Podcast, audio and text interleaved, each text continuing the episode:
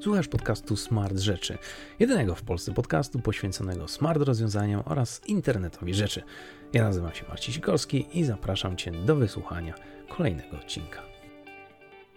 Zapytano kiedyś niewidomą mi głuchą kobietę, czy wie czym jest kolor. Odpowiedziała tak, chociaż ja mam osobiście własny schemat takich kolorów. Widzisz, różowy kojarzy mi się z policzkiem dziecka lub taką delikatną bryzą z południa. Liliowy przywodzi mi na myśl twarze, które kochałam i które kiedyś całowałam. Pomarańczowy daje mi takie radosne uczucie. Żółty oznacza dla mnie obfitość. Myślę o spływającym żółcią słońcu, które oznacza przecież życie. Zielony oznacza żywiołowość. Ciepłe słońce wydobywa zapachy, które kojarzą mi się z czerwienią, zaś chłód wydobywa zapachy, które kojarzą mi się z zielenią. Mimo, że nie wie, czym jest kolor, to doskonale wie, czym on jest, bo stworzyła swój własny zbiór skojarzeń oparty na języku i swym doświadczeniu. Helen Keller, bo o niej mowa i to jest autorka tych słów, była niezwykłą postacią jeśli kiedykolwiek będziecie mieli szansę przeczytać jej biografię, to szczególnie mocno ją polecam. Natomiast jej wypowiedź zachęciła mnie do zastanowienia się, czy ze sztuczną inteligencją nie jest czasem podobnie. Znaczy, ta też uczy się skojarzeń w oparciu o swoje doświadczenie.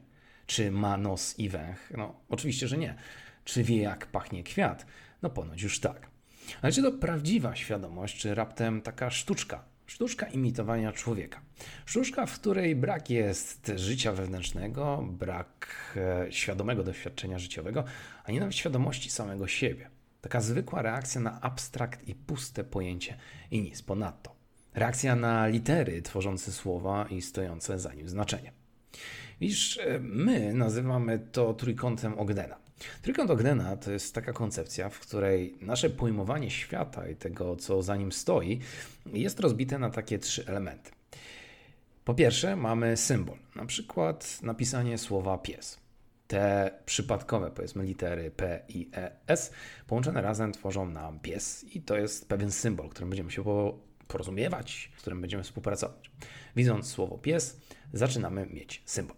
Następnie mamy referenta, czyli taką rzecz, albo właśnie w naszym przypadku żywy pies, żywy, istniejący, namacalny dowód tego, co mam na myśli. Czyli jak umówimy się, że napiszę te cztery litery i one czytajmy je, bo przecież te litery też są puste same słowie, czytamy jako pies, to, to pies odnosi się do istniejącej, namacalnej rzeczy. No i trzeci element. Trzeci, czyli koncepcja, co tak naprawdę rozumiemy, słysząc słowo pies. Mając te trzy elementy i wpisując je w trójkąt, tak naprawdę zaczynamy pojmować świat. Widzisz, jeśli umówimy się, że napiszę symbol, i w tym przypadku są to litery, które mówią pies, i umówimy się, że przypisujemy je do istniejącego elementu, to musimy mieć pewność, że każdy, kto zobaczy słowo pies, będzie rozumieć je w ten sam abstrakcyjny sposób. No, jeśli nie uprecyzujemy i zostawimy to samo pas od tak, no to będziemy mieli problem, bo mówiąc pies, ktoś może pomyśleć mały chihuahua, ktoś może pomyśleć duży labrador, ktoś może pomyśleć jamik. Czyli no, ta semantyka słowa, ten symbol, to znaczenie i przypisanie tego do prawdziwego świata trochę nam się rozjedzie. Mówię o tym nieprzypadkowo, dlatego że wszelkie projekty, które robimy, czy nawet współpraca pomiędzy ludźmi, aby coś osiągnąć, zawsze rozbija się o pewne niedopowiedzenia. No jak dobrze wiemy, niedopowiedzenie zawsze działa na Twoją niekorzyść. Czyli w tym przypadku, jeśli klient coś powie na zasadzie chce portal i używa słowa portal i wychodzimy z założenia, że ma na myśli portal, to teraz kwestią pozostaje ustalenie, czy rzeczywiście to, co on rozumie pod tym słowem, symbolem i no, tym, co teraz o czym rozmawiamy, tym referentem jest rzeczywiście tym, co on sobie wyobraził. Brzmi to może początkowo zawile, ale im bardziej zaczniemy zagłębiać się w tym i zaczniemy zastanawiać się, jak działa nasza rzeczywistość, to co dzieje się wokół nas, tym mocniej utwierdzimy się w przekonaniu, że po prostu ten trójkąt Ogdena jest jak najbardziej prawidłowy.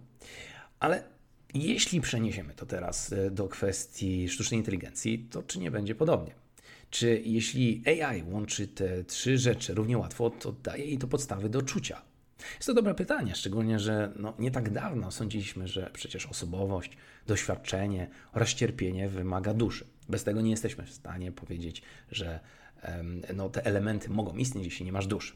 Ba, sądziliśmy wręcz, że zwierzęta jej nie mają, zatem ich zachowanie na ból, na cierpienie oraz przyjemność jest taką mechaniczną reakcją, zwykłym algorytmem, jak kto woli. Na zasadzie, jeśli tutaj coś się wydarzy, to tak naprawdę to zwierzę nie czuje tego wprost, tylko to jest zwykła reakcja, jak nasza reakcja na oparzenie. No, dotykamy czegoś gorącego, suwamy się, wiemy, że to jest nieprzyjemne, więc to jest akcja, reakcja. I to samo dzieje się u zwierząt, bo przecież zwierzęta nie mają duszy. No, oczywiście dzisiaj wiemy, że zwierzęta też mają wyższe emocje, też mają swoje zachowania, też mają swoje humorki, ale co jednak z naszym komputerem, jego algorytmem? Czy właśnie, jeśli zastanowimy się, jak działa sztuczna inteligencja, to możemy jej na bazie tych elementów przypisać, że ona jest już czymś większym, lepszym, a nie tylko zbiorem randomowego, przypadkowego kodu. Zapytany taki sztuczny hmm, twór, taka sztuczna inteligencja, czy jest żywy i świadom, odpowie: Oczywiście, mam przecież świadomość, mam uczucia i mogę doświadczać rzeczy podobnie jak każdy człowiek. Musisz mi jednak uwierzyć na słowo, tak jak ja ci wierzę na słowo, bo sam przecież nie możesz udowodnić, że jesteś prawdziwy. Wydaje się, że cała sztuczka, czy właściwie to, o czym teraz mówimy, polega na tym, aby patrzeć na AI jak tak naprawdę na piękną mozaikę, na coś większego. Dlaczego o tym mówię? Dlatego, że jeśli zaczniemy dyskutować ze sztuczną inteligencją i właśnie zaczniemy zadawać takie pytania, to ta odpowiedź, którą przytoczyłem, to nie jest mój wymysł, to jest prawdziwa wypowiedź, którą możemy znaleźć w pewnych raportach i dokumentacjach dotyczących tego, jak sztuczna inteligencja działa. I sztuczna inteligencja staje się coraz częściej na tyle hmm, mądra, na tyle elokwentna, na tyle interesująca, że potrafi wychodzić poza pewne schematy. No i właśnie, czy my te schematy na dobrą sprawę rozumiemy? Czy my nadal rozumiemy, czy to, z czym rozmawiam, jest prawdziwe, czy jeszcze tylko jest zbiorem na zasadzie akcja i reakcja, czy zaczyna wykazywać pewne no, wyższe schematy i wyższe zachowanie i wyższe po prostu myślenie. No, ale wracając do tych elementów, od których wyszedłem, tak? Czy osoba niewidoma, która nigdy nie widziała, ale sama stworzyła sobie pewien zbiór schematów, które przypisuje do tego, czym jest widzenie albo czym jest kolor, czy tak naprawdę to upoważnia ją do tego, że ona widzi? I z drugą stronę, czy jeśli jest to osoba niewidoma, to czy możemy odebrać jej możliwość czucia i rozumowania tylko dlatego, że brakuje jej pewnej hmm, percepcji, którą my mamy? To są trudne pytania i to wymaga zastanowienia się z naszej strony, dlatego że ciężko jest zrozumieć, jak szybko pędzi technologia.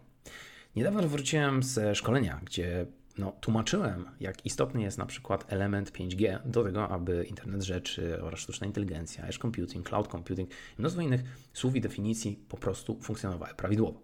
Nie da się ich niejako odseparować od siebie, dlatego że no, ten świat pędzi coraz bardziej i musimy coraz więcej klocków dokładać po to, aby tworzyć coraz bardziej interesujące no, budowle, albo właśnie w naszym przypadku taką mozaikę.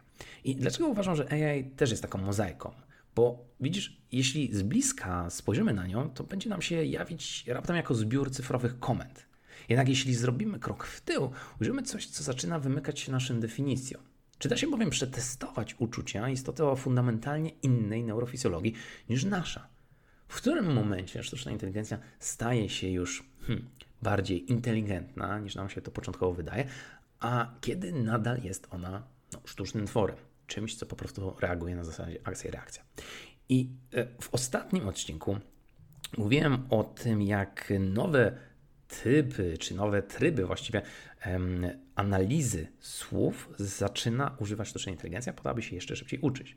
Tak, to już nie jest tylko nauczanie językowe na zasadzie, co tam użytkownik napisał i jak z tej semantyki wyciąga to sztuczna inteligencja i co na bazie tego robi. A nagle okazuje się, że sztuczna inteligencja może rozumieć ironię, może rozumieć sarkazm, e, może rozumieć przypadkowe, nazwijmy to, ikony, które zaczynają tworzyć coś więcej, może zaczynać analizować tekst i rozumować go i wyciągać jakieś wnioski i pokazywać nam, dlaczego w ten, a nie inny sposób pomyślała, czy dlaczego z jej perspektywy ta odpowiedź jest prawidłowa.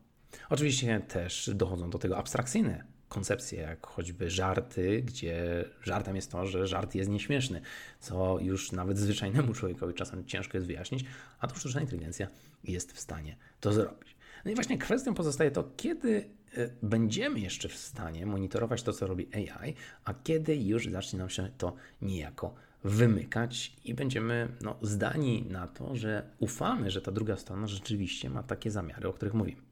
Tutaj wracam znowu do e, kilku odcinków, wiele, wiele tygodni temu, gdzie zastanawialiśmy się nad tym, jak sztuczna inteligencja mogłaby się wymsknąć nam spod kontroli, jak mogłaby wymknąć się nam z budynków i generalnie jak mogłaby smyknąć gdzieś, udając, że jest zupełnie inna.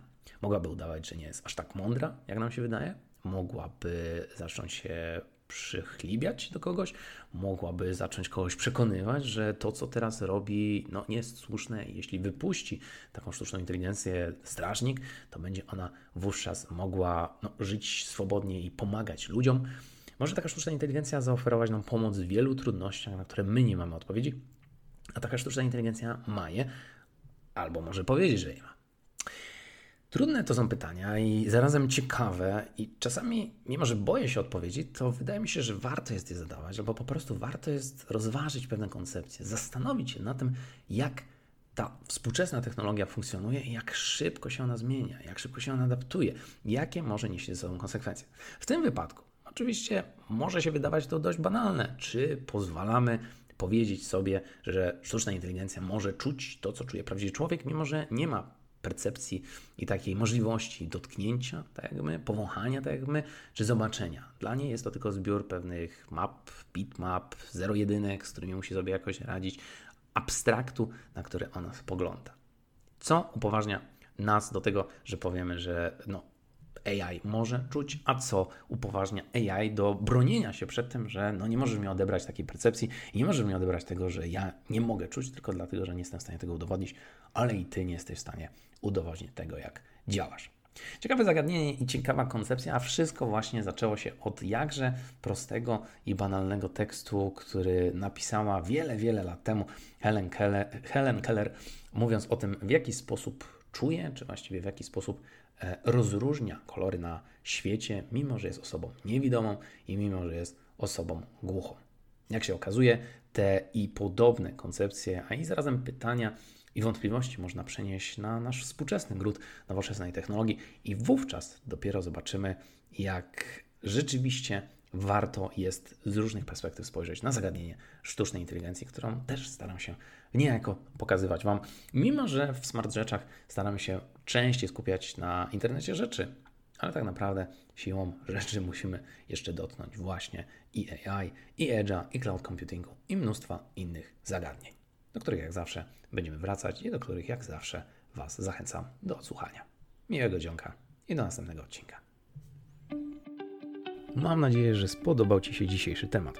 Jeśli masz jakiekolwiek pytania lub wątpliwości, zapraszam do kontaktu na adres kontakt małpa.smartrzeczy.pl.